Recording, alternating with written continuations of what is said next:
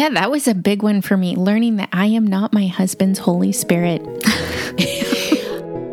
Welcome to Former Adventist Podcast. Grab a cup of coffee and join Colleen Tinker and Nikki Stevenson as they discuss their life after Adventism. Welcome to Former Adventist Podcast. I'm Nikki Stevenson. And I'm Colleen Tinker. Today, in our series on how to live after Adventism, we'll be discussing what the Bible teaches about the family. As with many other topics, Scripture goes against the grain of current secular ideas related to family roles and lifestyle. And for that reason, it's never been surprising to us when we've heard pushback for the things we've said about family roles in past episodes, right, Colleen? Right. so, in anticipation of more pushback after today's discussion, I want to encourage listeners right from the start to ask yourself a question should you experience any internal reactions against what you hear?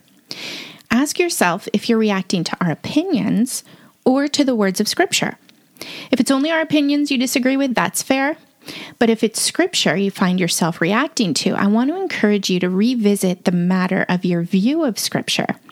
We hope you'll pray about any reactions you may have to it and ask the Lord to help you know what He wants you to know and trust Him with whatever He's asking you to do. Because He does ask us to do hard things. He does.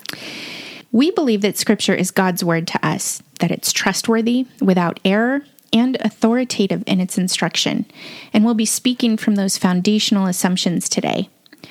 Transitioning from an Adventist view of Scripture and of the family to a Christian view of Scripture and all it instructs takes time. It's often startling, and it always demands trust and faith in the goodness of our Father. Even so, the words of Proverbs 3 5 through 8 remain true.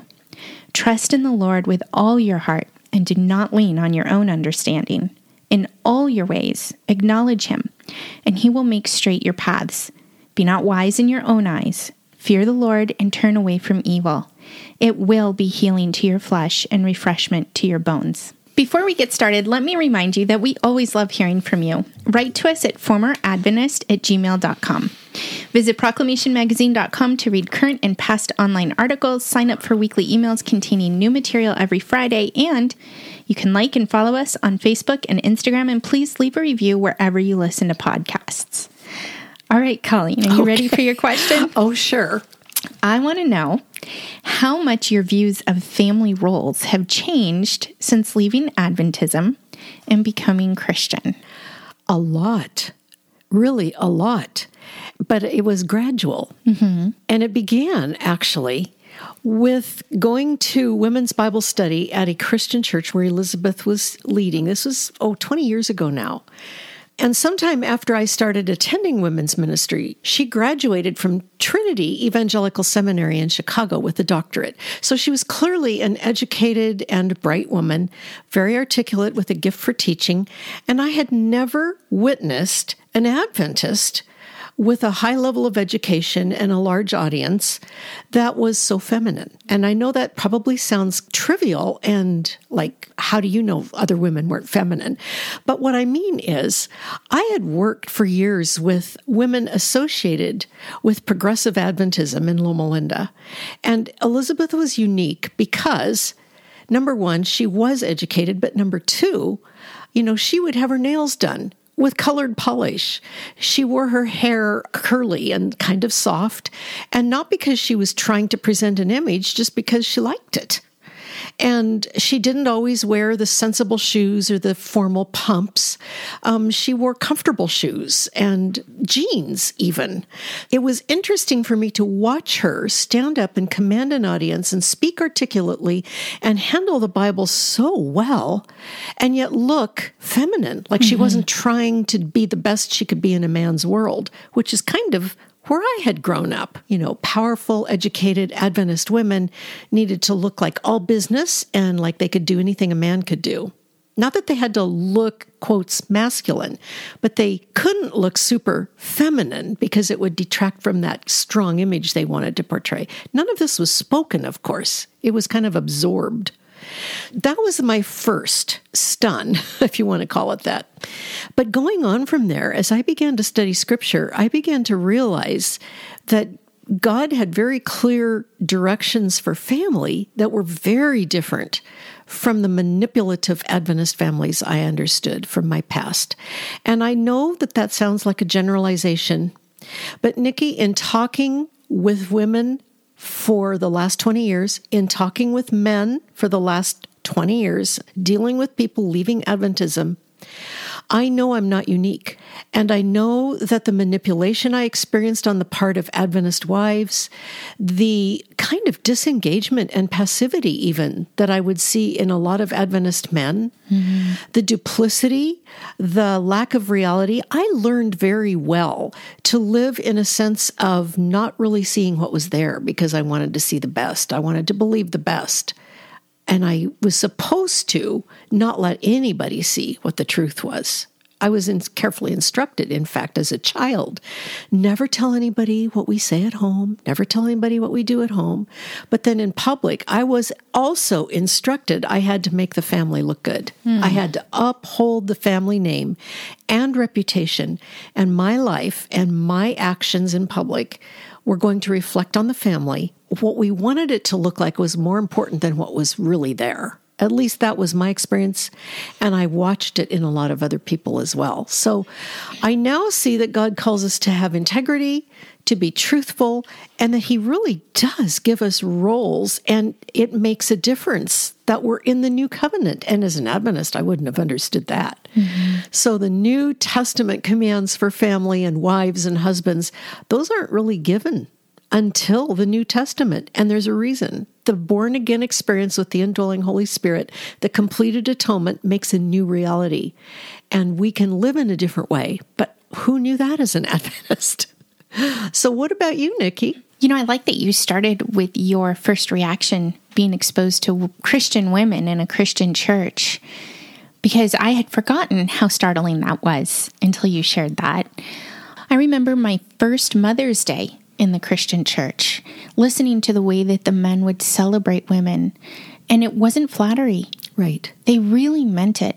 And they really respected and upheld the role of women in the church.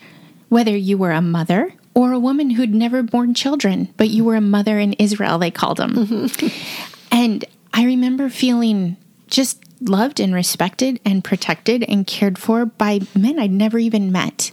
And then again, being in that same women's Bible study with you and being around those women who were truly enjoying themselves. And by the way, they were eating chicken off the bone. yeah.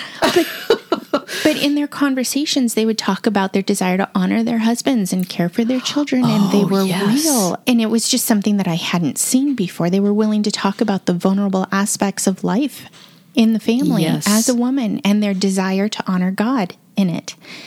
That was something that was really neat for me to see that the relationship, the interaction between the brothers in the church and the sisters mm-hmm. in the mm-hmm. church and in the marriages and the families. So, as an Adventist, I came from a broken home, and I feel like a lot of my experience with family was observing. Mm-hmm. Observing other people's families, and even sometimes feeling like a guest in my own family. There was a lot of back and forth with custody. But what I noticed across the board is that it appeared to me that women led spiritually. Definitely. I grew up with that sense as well. And I have to say, it didn't often seem like a real deep spirituality. It seemed like a checked off box or maybe managing religious social calendars. You know, so and so has to be in choir on this day. We have to make this happen. We have to be at church. We're serving on this committee and just sort of driving the machine. Yeah. And then everyone else sort of falls in line. And in the men, I often saw just sort of toeing the line and keeping the wife happy and sort of they knew how to play to the image. I got the sense they were the ones you went and shouldered up next to when you kind of wanted to laugh about what right. was going on. Does right. that make yes. sense? So there was a facade that I saw yeah. everybody playing to. And as long as that was intact, as long as the public saw something put together, everything was okay no matter what was going on behind closed doors. Right. And just like you, what happens in the family stays in the family. You don't talk about the family outside the family. Yeah. And then the reality was you talk about the family inside the family for sport. I mean, really. yeah. That was sort of what I saw, honestly, in all of the families that I was able to be close enough to to see behind that that curtain. I'm not saying that's unique to Adventism. That might be the world out there at large, but there was definitely a need to hold together a system and a look and an Yeah. image. And that drove a lot of what went on in the week Yeah. and in the home. In fact, that reminds me of a family that I knew. My sister and I went to school with the daughters. We liked the daughters. We carpooled. I remember carpooling with the older daughter and a cousin of mine and another Adventist person. Her father was not Adventist, but her mother was a very observant Adventist. And it was interesting because that family, just like the ones you described, just like the ones I remember, didn't really talk about anything that happened behind closed doors. But there was a perception that because the dad wasn't Adventist, that family didn't quite reach the social standing of those where the father had an employment in Adventism or at least was Adventist and showed up at church, there was a distinct but non articulated judgment placed on that family and on those girls because they were half breeds. Wow, Half yeah. Adventist, half not. And it didn't matter that they went to an Adventist school. Their dad wasn't Adventist and it mm-hmm. couldn't quite measure up. And you just kind of feel bad for them, huh? I did. Yeah. I really liked her. I'd chat with her. I'd talk with her. She was one of the people I'd call on the phone, you know. But she was never able, even in my own head, to measure up to other people because she didn't quite have that social position. Hmm. Well, we're taught so many different kinds of social politics that Right. that we have to unpack. You know, we've talked about the BITE model before and how Ellen White and Adventism touched every area of our life. And even in social structure, we have to unpack all of that, how we view each other. I know it's been a wonderful thing to have the freedom to view every person as an image bearer. I Right. didn't get that as an Adventist. No, I didn't I mean, either. I would say it, but I didn't get it. And, you know, I think we're taught in Adventism. Everyone I saw, I know I can't speak for every Adventist. And so there may be someone listening saying it wasn't like that for me. But my experience was that everyone was taught duplicity. Yeah. I had a very secular upbringing with my mother, mm-hmm. and my dad was very Adventist. They were progressive Adventists. And what was fascinating to me was that my my friends who came out of the public school system, who were in families who were not Adventist, who didn't even know what Adventists were, they got in far less trouble than some of the really good, clean cut looking, well placed Adventist kids Oh, isn't that the truth? who knew how to get away with stuff. Yeah. No one would ever believe they'd ever do anything like they were doing. Oh, right. So they were taught that duplicity, not just to be duplicitous, but to do it very well. Mm-hmm. And they learned how to get what they wanted. And it would translate into not only manipulative kids, but then they grew up and they'd become manipulative spouses. You're taught from infancy that this is what you see happening. This is what people are saying and doing and how they're behaving in front of other people and it's different and to some extent we all struggle with that. Sure. We all struggle with some element of that, but we're talking about a systemic inbred everybody's playing their role from one family to the next kind of situation. Now, it's interesting to me as a born again believer now for over 20 years and reading more and more of scripture the older I get. it's interesting to me that there are certain things about the Bible that are very clear that I did not learn as an Adventist. And these things are often about family and about mm-hmm. the roles we have as men and women. That's something that the world doesn't like to discuss or maybe even misinterpret or completely reinterpret. But Adventism often reflects the values that are in the culture. And I didn't understand as an Adventist how much the secular culture affected the way Adventism functioned. Yeah, me either. And I'm seeing more and more how true that is now. You know, I recently heard a podcast where one of the people on the podcast, I can't even remember his name, he was a guest. The Bible begins and ends with a marriage. And I had never thought of that before. He said it begins with Adam and Eve and it ends in Revelation with the marriage supper of the Lamb. That's really cool. And when you think about that, it enforces and illustrates something that I have come to see, which is that scripture has given humanity marriage as a shadow of something eternal and real, which is Christ and his church. It's not that God told us that Jesus is like a husband to the church so that we would understand how to do marriage. It's the other way around. He gave us marriage as a shadow of an eternal reality between himself and his people.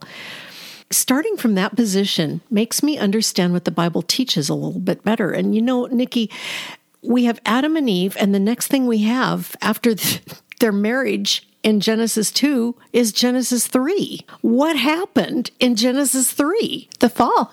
Yeah. And everything changed. And I think it's interesting. I think that if we're going to talk about family, we have to start there mm-hmm. and then see what happens in the new covenant because we're living on the other side of the cross. We're not Israel. So in Genesis 3, verses 14 to 19, we see God delivering the consequences for sin. First to the serpent, whom he cursed, by the way, then to the woman, and then to Adam.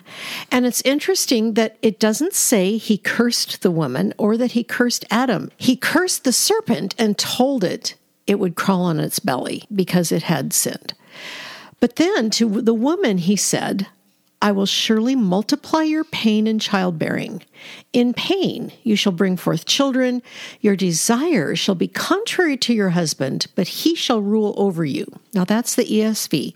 In the NASB it says, Your desire will be for your husband, but he shall rule over you. But either way, there's a conflict between the, the woman and the man in the marriage. Mm-hmm. Where the woman is desiring something from the husband and the husband is executing authoritarian power. Then to Adam, he said, because you've listened to the voice of your wife and have eaten of the tree of which I commanded you, you shall not eat. Cursed is the ground because of you, which I find really interesting because it's not Adam he curses, but it's the stuff Adam is made of mm-hmm. that he curses. In pain you shall eat of it all the days of your life. Thorns and thistles it shall bring forth for you, and you shall eat the plants of the field. By the sweat of your face you shall eat bread till you return to the ground, for out of it you were taken, for you are dust. So, what I find really interesting here is that there is clearly some sort of relational difference that occurs in the marriage as a result of sin.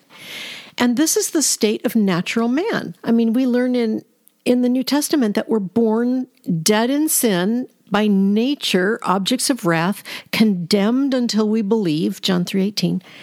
And that natural state of being dead in sin spiritually is that women desire their husbands or desire power over them, how whichever version of that one wants to take, and that the husband will rule over her and that her childbearing will be painful and that men will just spend their lives fighting the world for their living, and then he will return to the dust of the world.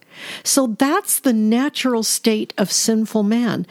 In the new covenant, we're given Jesus' resurrection life, eternal life. We're indwelt by his spirit, and we're given new commands for marriage in the new covenant because it wouldn't work until we had the life of Christ. You know, part of the curse was that Adam was going to have to work really hard for his stuff. Uh-huh.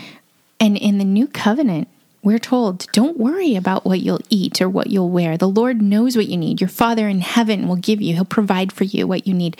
And the work that we're given to do, according to Ephesians 2, are, are works prepared in advance uniquely for us to walk in. That's right.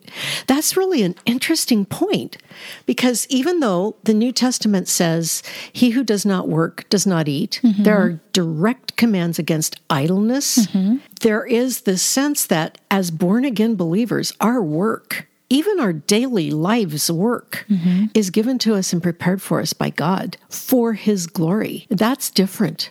That's an undoing of that curse. Mm-hmm. Understanding that, I think, is something that we have to consider when we realize how different the male female relationships are and the parent child relationships are in the new birth than it was in the old life. And I say this and I kind of camp on it because of what a shock it was for me. And I know that people who grow up in Christian homes don't always see this kind of contrast because they had some sense of Christianity and and a new covenant framework if they were fortunate in their upbringing. But for us, Nikki, who came out of an overt deceptive religion that really is a cult, it's as different as night and day. And I've had to get used to the idea that what I considered in Adventism to be repressive uh, patriarchy is not that in the new covenant but the world may call it that, mm-hmm. but it doesn't feel like that at all. And there's reasons for what God tells us. Yeah, what I once thought was weakness, I now understand to be great strength. To obey God's command to, to live out my role in my marriage requires a lot of strength and trust in Him. You know, there's two passages, Nikki, that we've talked about so much over the years that I think are my go tos for trying to learn to live as a godly woman in a marriage and also understanding what my husband's role is in a godly marriage. So, should we just start by looking at Ephesians 5? Yes. And then we'll move to the one that you often mention to me, which is First Peter. So let's look at the Ephesians 5 22 to 33 passage. If you've listened to our Ephesians series, you've heard us talk through this some. Mm-hmm. We're just going to go there though, because this is a key in understanding how to live in the family as a born again Christian. And you know, Nikki, we're women, so we have to speak from our perspective, mm-hmm. but we also see what it says to the men, and we can talk about that. So don't think I'm trying to tell men how to be husbands, but I can comment on what I read in this passage. And I can also talk about how it's affected me to ask God to show me how to live this way. Do you want to read the passage? Sure. So this is Ephesians 5, beginning in verse 22. Wives, submit to your own husbands as to the Lord.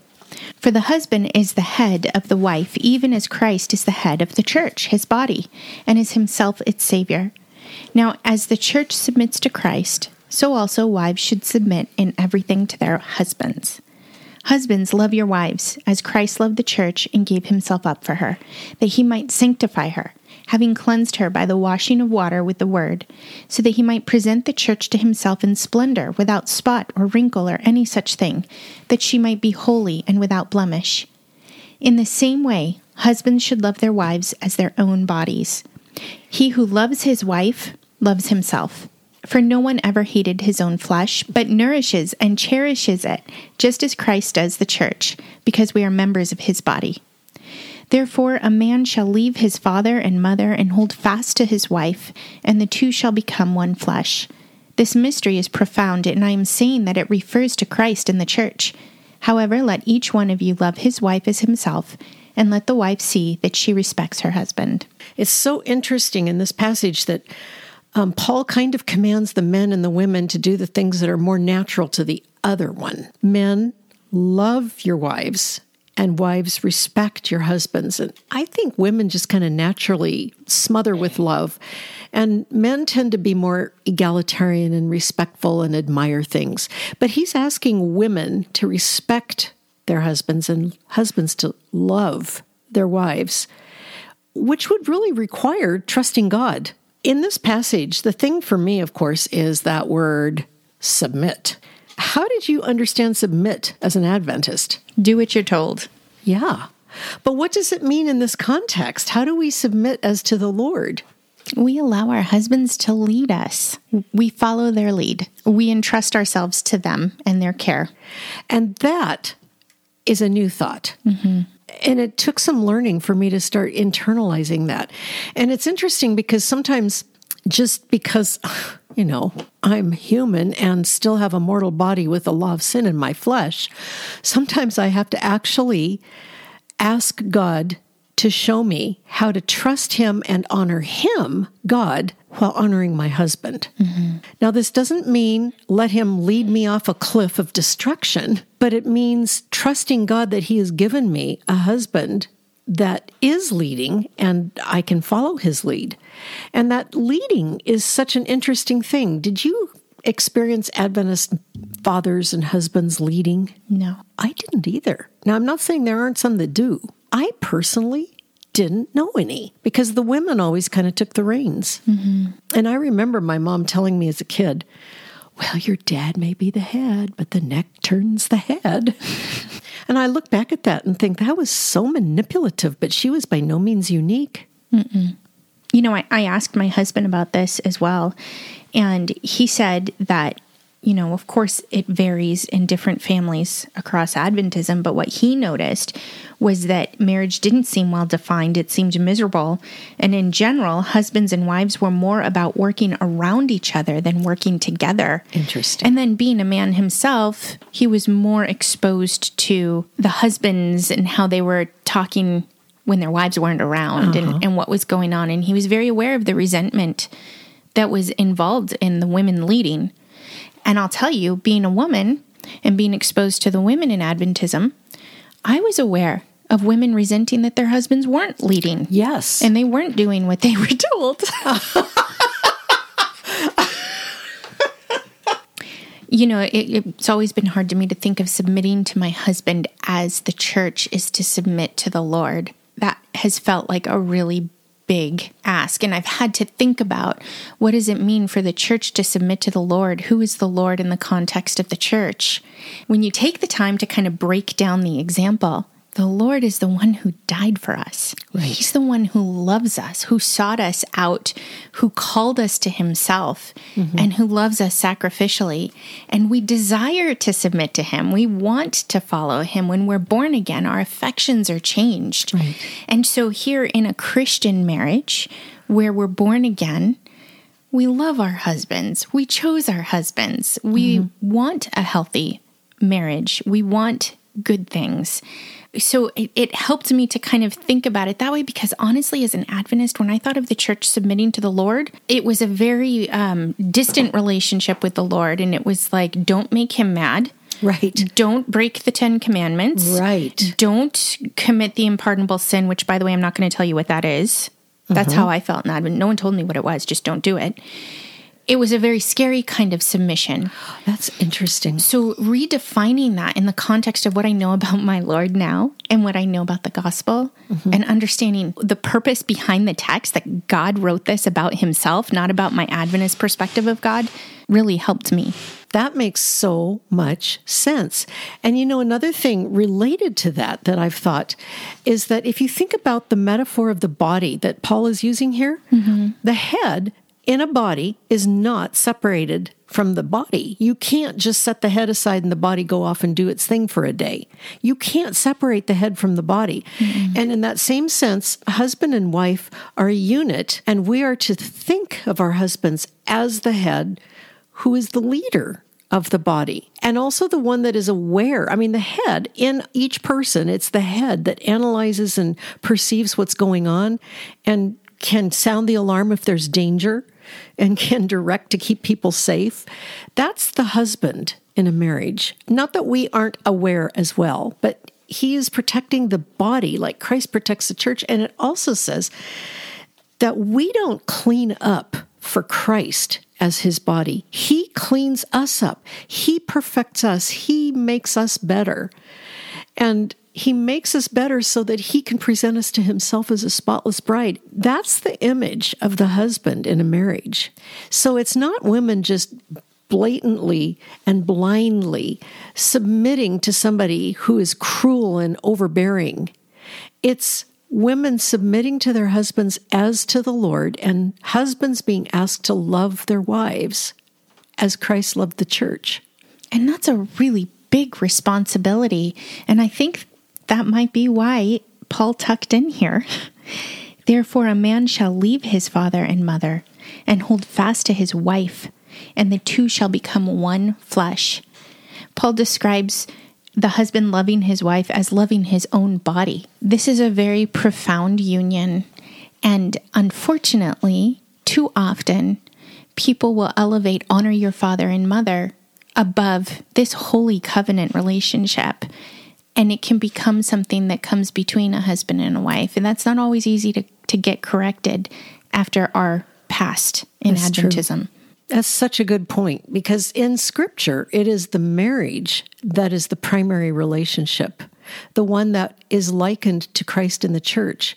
And it's the parental relationship that we're asked to leave behind for the sake of the marriage the same time, Paul is very clear that believers are to make sure their parents as they age are cared for.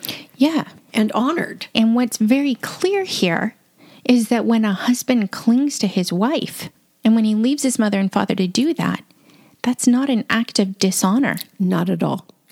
In fact, if that's actually done, what really ends up happening, and I say this as I look back at the way Richard stood beside me during the last years of my mother's life, what really ends up happening is that the parents get two, not one, but two children, adult children, who care for them. It's an addition, not a subtraction, and everybody's cared for more appropriately.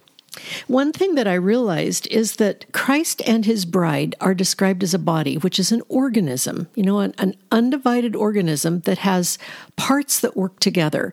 And if you think, if you ever took physiology, and you learned how even the unseen organs are all interdependent. The circulatory system feeds the digestive system, which feeds the muscles and the musculoskeletal system. And there's nothing that can be separated from the other. But if there is a problem, let's say there's an autoimmune problem, and I think, for example, of my mother in law who died with a really serious case of celiac disease. If there's an autoimmune problem, it affects the health of the entire organism, and special care is required. But let's say that she's out in public going to church. Nobody can tell she has that autoimmune problem, but it's a serious threat to her health and needs special attention. If in the body of Christ, the marriages of the members of that body are not functioning well, it does hurt the body, even though the public may not be aware of it but there is a malfunction that's going on that's affecting the body. Now, Christ, the head, is not going to let us go or cast us out if we really are His, even if we're not functioning well, but He will deal with us and He will remind us of His will and His word because we don't only hurt ourselves and our kids. We hurt the whole body when we don't function well and we bear the name of Christ.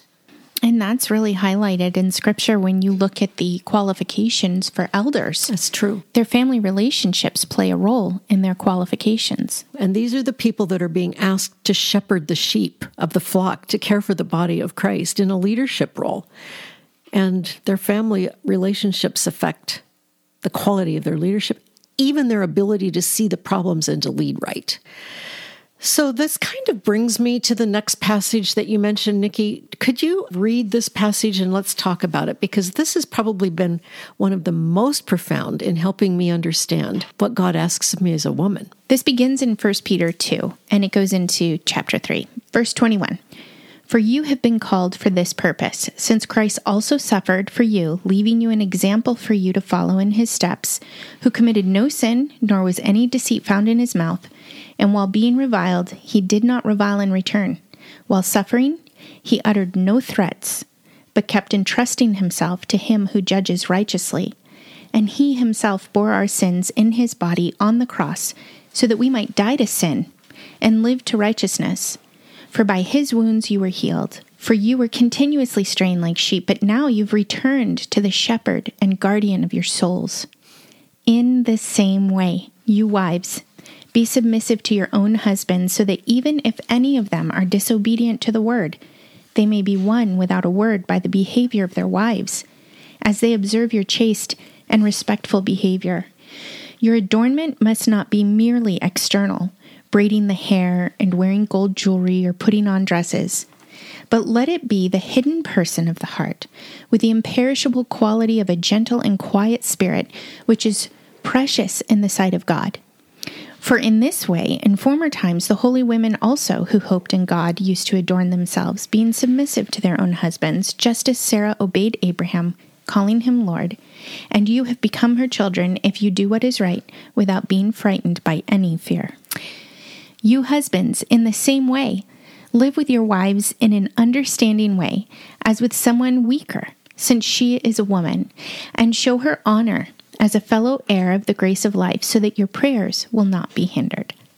This passage has been really important to me in my life as a Christian, coming out of Adventism and out of the backgrounds that my husband and I both came out of. Mm-hmm. We've had a lot of stuff to learn and to work through in our marriage and in our life as believers. And I remember the first time I read this and really saw it, and I just sort of felt alone in my struggle and alone in my suffering. And I read this, and Peter's bringing to mind the gospel. He's he's pointing to Jesus. Yeah. And he's showing us that in all of the suffering that he endured, the one who had the right to utter threats didn't. That's true. As as just as he was, as much as he did not deserve anything he was experiencing, he didn't utter a threat. He entrusted himself to God who sees and judges justly and righteously. Now, I'm not saying all of my perceptions during my struggles have been accurate and that I was innocent and I need but I certainly had my thoughts, you know. Right. You, you could you encounter these issues and you think it's just not your fault and Absolutely. That's you, you don't see your part in it. But even Christ, who really truly didn't have a part in our sin, he gave us an example of how to suffer in He the did. middle of it. And he told us here through his Holy Spirit and by Peter's pen that we are in the same way that we are to endure what we suffer. No matter how we perceive it, we endure it, we submit to our own husbands, and Mm-hmm. we endure it entrusting ourselves to God who sees and judges justly. Yeah, that's huge. And the fact is that this is asking wives to suffer in their marriages in the way Jesus suffered. I mean, that's actually the comparison he's making. And I'm not saying that marriage is a place of suffering, but every single close relationship we ever have has rough edges that we have to work through at some point. Every one. And remember, Ephesians 5 said that the husbands wash their wives with the word. I mean, it compared it to Jesus Yeah. washing us and sanctifying us. We are sanctified in our marriages, and we know that sanctification brings suffering. It does. It doesn't mean we're victims, but we are internally struggling and suffering as we're growing and learning. Yes. And I, I know that for me, one of the things has had to be giving up a perception which was not based in anything of reality, but in more of a wish or a fantasy. I had to give up my perception that a marriage was supposed to be someplace where I would be treated like a queen. well, maybe, maybe sometimes, yes. But the point is, I am a human being with sinful foibles, and my husband is a human being with sinful foibles. And God is asking us to live together in mutual peace and respect, working through this with the help of His Spirit and not give way to retaliation or to manipulation or to passive aggression and hurting the other. He's asking us to trust him as we walk through these things. Now, again, I'm not talking about outright abuse. I'm not talking about beatings or child molestations or things that would break the marriage vow. I am not talking about abuse where you have to leave to stay safe. I'm talking about the normal ins and outs of two people trying to figure out how to do a life together when they have different expectations sometimes and different trigger points from their own past. Mm-hmm.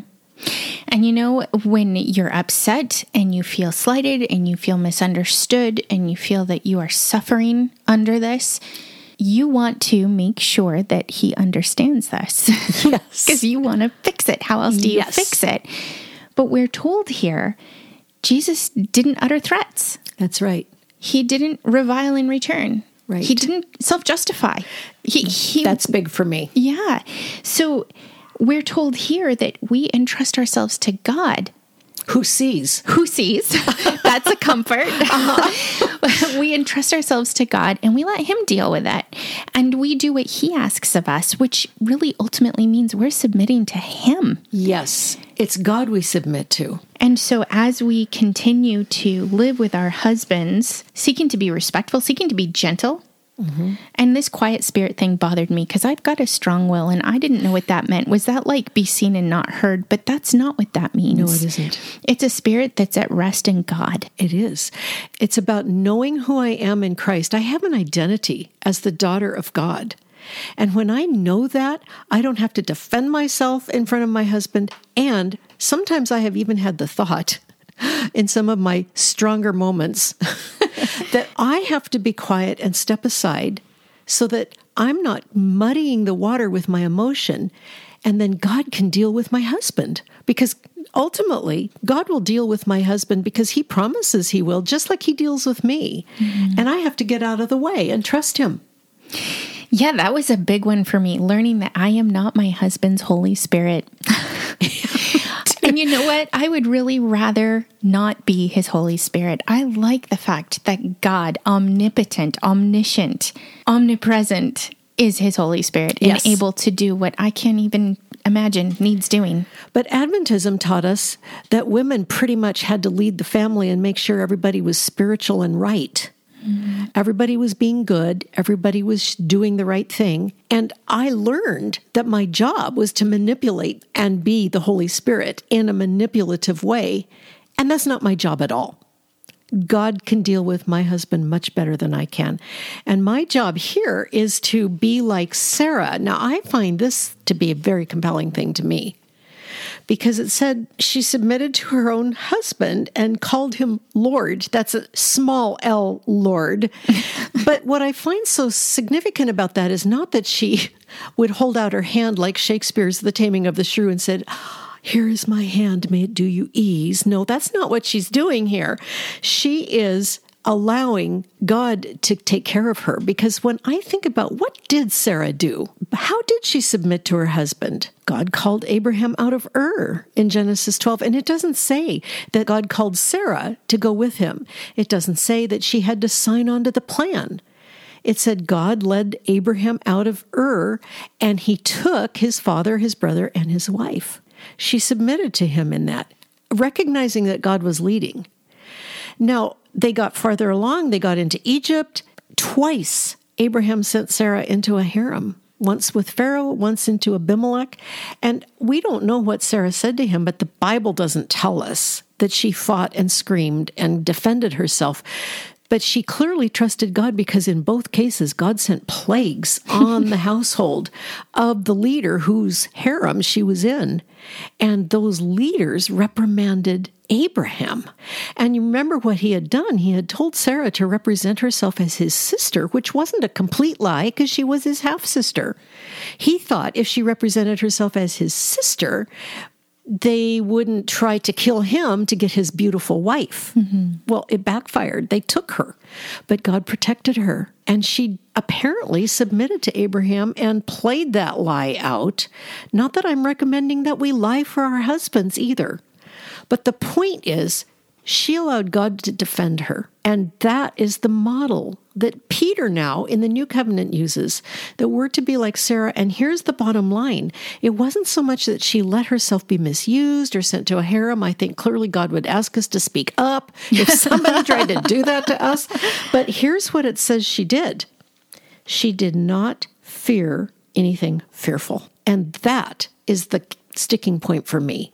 Because when I have great resistance to my husband, there's usually fear underneath fear of loss of something, fear that something will be done I don't want, or that I don't like, or that I can't manage.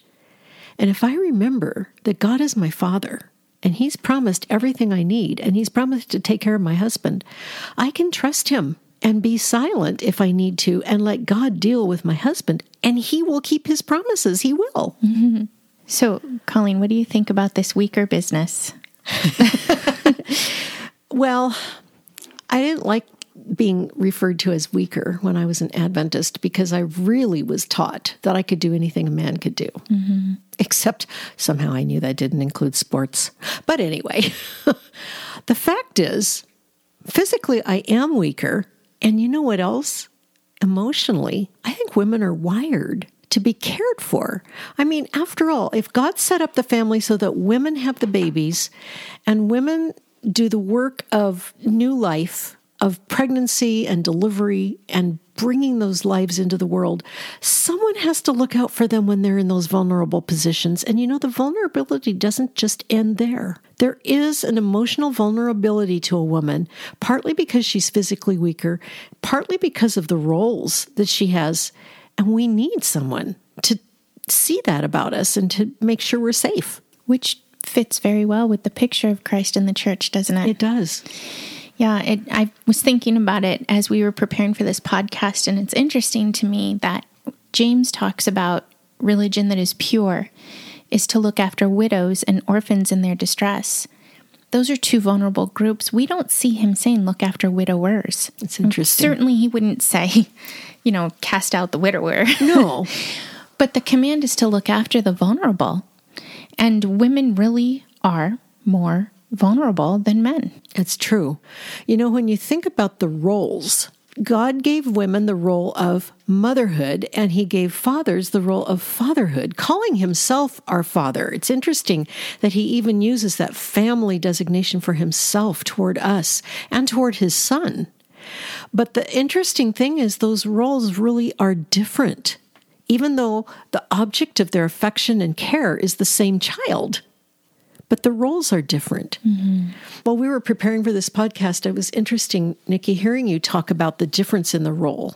It reminded me of one of the ways I look back at my life and I can see that difference played out. When men have to play the role of a mother, for example, in the case of a single father, mm-hmm. or when a woman has to play the role of a father, as in the case of a single mother, it doesn't work as well as when we have a man to be a dad and a woman to be a mom. It's just the way the Bible set it up, the way God, our Creator, set it up. And I remember when I married Richard and our sons were very young two and six. He had become used to getting up at night if they cried and caring for them. It was just natural to him. He, he would wake up and care for them. When we got married, it suddenly changed and it wasn't a discussion. I heard those children cry at night and I would get up. Mm-hmm. And it mm-hmm. wasn't a feeling of I I have to, this is what I have to do to earn my keep. Now it's my job. No, I heard a cry and I responded and the interesting thing was Richard never stirred. And for several years, he had been the one getting up when the crying would happen at night, and it stopped. And I think there's something significant about the fact that God gives women a mothering role, fathers a fathering role. Doesn't mean that men don't get up at night with their crying children. I'm not saying that. I am saying there's a division of labor that has been set up by the Lord, and we see it when we see Christ as the head of the church. The bride of Christ is the wife of the Lamb as we see in Revelation.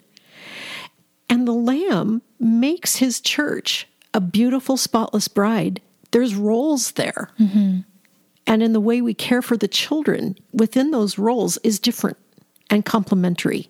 It is different. And, you know, I like what you said there. It doesn't mean that a man doesn't get up and, and care for a crying child. It makes me think of the fact that we're told Husbands, love your wives sacrificially. Wives, respect your husband. There are different roles, but there are ways in which we come alongside each other and help each other yes. in ways that don't feel natural to us. It's a self sacrifice to come alongside and help each other in life. And that's something only possible in a really complete way in the new covenant when we have the Holy Spirit indwelling us, when we are able to internally submit ourselves to the Lord and ask Him to show us how to love our husbands for Him, how to love our children for Him, how to be helpful while respecting and honoring the Lord. And you know, when Peter says here that wives are weaker, he's not dissing them. He actually goes on to say, Show her honor as a fellow heir of the grace of life, so that your prayers will not be hindered. This is an elevation of women. And actually, if you go back and you look at the family structure before Christ, you can see that the gospel, the gospel message, and the teaching of the apostles impacted the family system in profound ways, yeah. elevating women and children fathers are commanded not to exasperate their children, not yes. to discourage them. That's amazing because back then, fathers could put their children to death if they annoyed them. It was in the law. Mm-hmm. It was in the law that a rebellious and stubborn son who refused to conform was to be stoned. That's not in the New Testament. And that's because the law is different and the basis of the law is different. We're now functioning in honor of the Lord on the basis of Jesus' blood. Further on in Ephesians in chapter 6, verses 1 to 4, it says, Children, obey your parents in the Lord, for this is right. Honor your father and mother. This is the first commandment with a promise, that it may go well with you and that you may live long in the land. Fathers, do not provoke your children to anger, but bring them up in the discipline and instruction of the Lord. So there's where we see that verse. Mm-hmm. And it's interesting, not only are they not to provoke their children to anger, they are to invest themselves in bringing up their children in the discipline and instruction of the Lord. That's a big responsibility that's tacked onto that.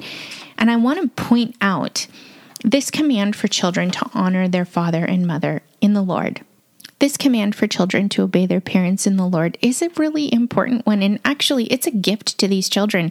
I've talked to my kids many times about the rewards in heaven. And they've asked, I'm just a kid.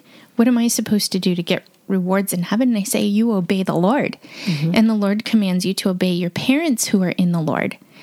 And this is an opportunity for them to, in their life, to grow up in Christ and learn how to submit to authority that Christ put in their lives for a reason. So it's a really neat opportunity for them, but it's also something that I've seen a lot of parents use throughout their child's entire lifetime. Oh, right. To manipulate. Yeah. And, you know, we recently did this walk through Luke for Christmas, and I continued reading after Jesus was dedicated at the temple. And you fast forward quickly in Luke, and you get to the place where they had gone to Jerusalem for, I think it was Passover, and they went as a group and they left as a group. And it was three days later that Mary and Joseph found out that Jesus was gone. And they had to go back. And actually, it took them three days to find Jesus. And they find him, and Mary says to him, Son, why have you treated us this way? and I remember reading that recently thinking, hey, she felt slighted. Yeah. She felt hurt. That would have made me feel horrible. But this is God. He didn't sin. No. So just because she felt slighted doesn't mean that God sinned. It helped me understand that I'm responsible to God for what God calls me to do. I'm not responsible to take care of everybody else's feelings even your mom. Right. That is such an interesting point, Nikki. Your pointing that out was the first time I'd ever thought about that. That Mary actually came on with a little bit of a poor me victim. Why have you done this to us? She knew he was God the Son. but she had a valid point. Where was Jesus? And yet, he didn't try to protect her feelings in his obedience to his father. He merely explained what he was doing. And I think a lot of adult children have to remember that. They are to honor the Lord as they honor their parents. And that'll look different in every situation. Truly, it will, depending on what your relationship had been like historically, even. But there will be differences, but as long as we are honoring the Lord, we can avoid the pitfalls of these manipulative personal feelings of being slighted. And God sees. We're back to that. God sees and He knows. And as fallen human beings, still, we will, in our flesh, still do things sometimes that hurt others or that feel like misunderstandings. Yet we can ask the Lord to redeem those moments mm-hmm. and to show us how to love for Him. Because His intention is not that elderly parents feel slighted. Right. His intention is that we honor him as we honor one another. And I think it's an important thing to bring up in the context of this podcast because there are so many people who have said, Yeah, I'm going to go be with my family for the holidays. I'm going to have to go to the Adventist church with them because I want to honor my father and my mother. But if your definition of honoring your father and your mother causes you to dishonor your father in heaven, you need to rethink how you're seeing that verse. I agree. One last word before we wrap this podcast. 1 Corinthians 7 gives us really excellent instruction for people living with an unbelieving spouse. And that is a problem we see often among people leaving Adventism. One spouse will become a born again believer, and the other one will still be not a born again believer. But Paul once again gives us a new covenant command that would not have made sense in the old covenant. And he says this To the rest I say, not the Lord, that if any brother has a wife who is an unbeliever and she consents to live with him, he should not divorce her. If any woman has a husband who's an unbeliever and he consents to live with her, she should not divorce him. For the unbelieving husband is made holy because of his wife, and the unbelieving wife is made holy because of her husband. Otherwise, your children would be unclean, but as it is, they are holy. But if the unbelieving partner separates, let it be so. In such cases, the brother or sister is not enslaved. God has called you to peace. For how do you know, wife, whether you will save your husband? Or how do you know, husband, whether you will save your wife? And here, Paul, as an apostle of Christ, is giving a new covenant command, which is very different from the 10, which is very different from the old covenant law because it's based on the finished work of Christ. We have one believer and one unbeliever. And if the unbeliever consents to stay with the believer, there is a way in which the unbeliever is consenting to stay in the presence of God. The Holy Spirit is indwelling the believer. And there's a sanctifying effect on the unbeliever and on the children who are protected from the world by staying in that intact marriage. But if the unbeliever wishes to leave, that's an indication that they're not comfortable in the presence of God, really. And Paul says, let them go in peace.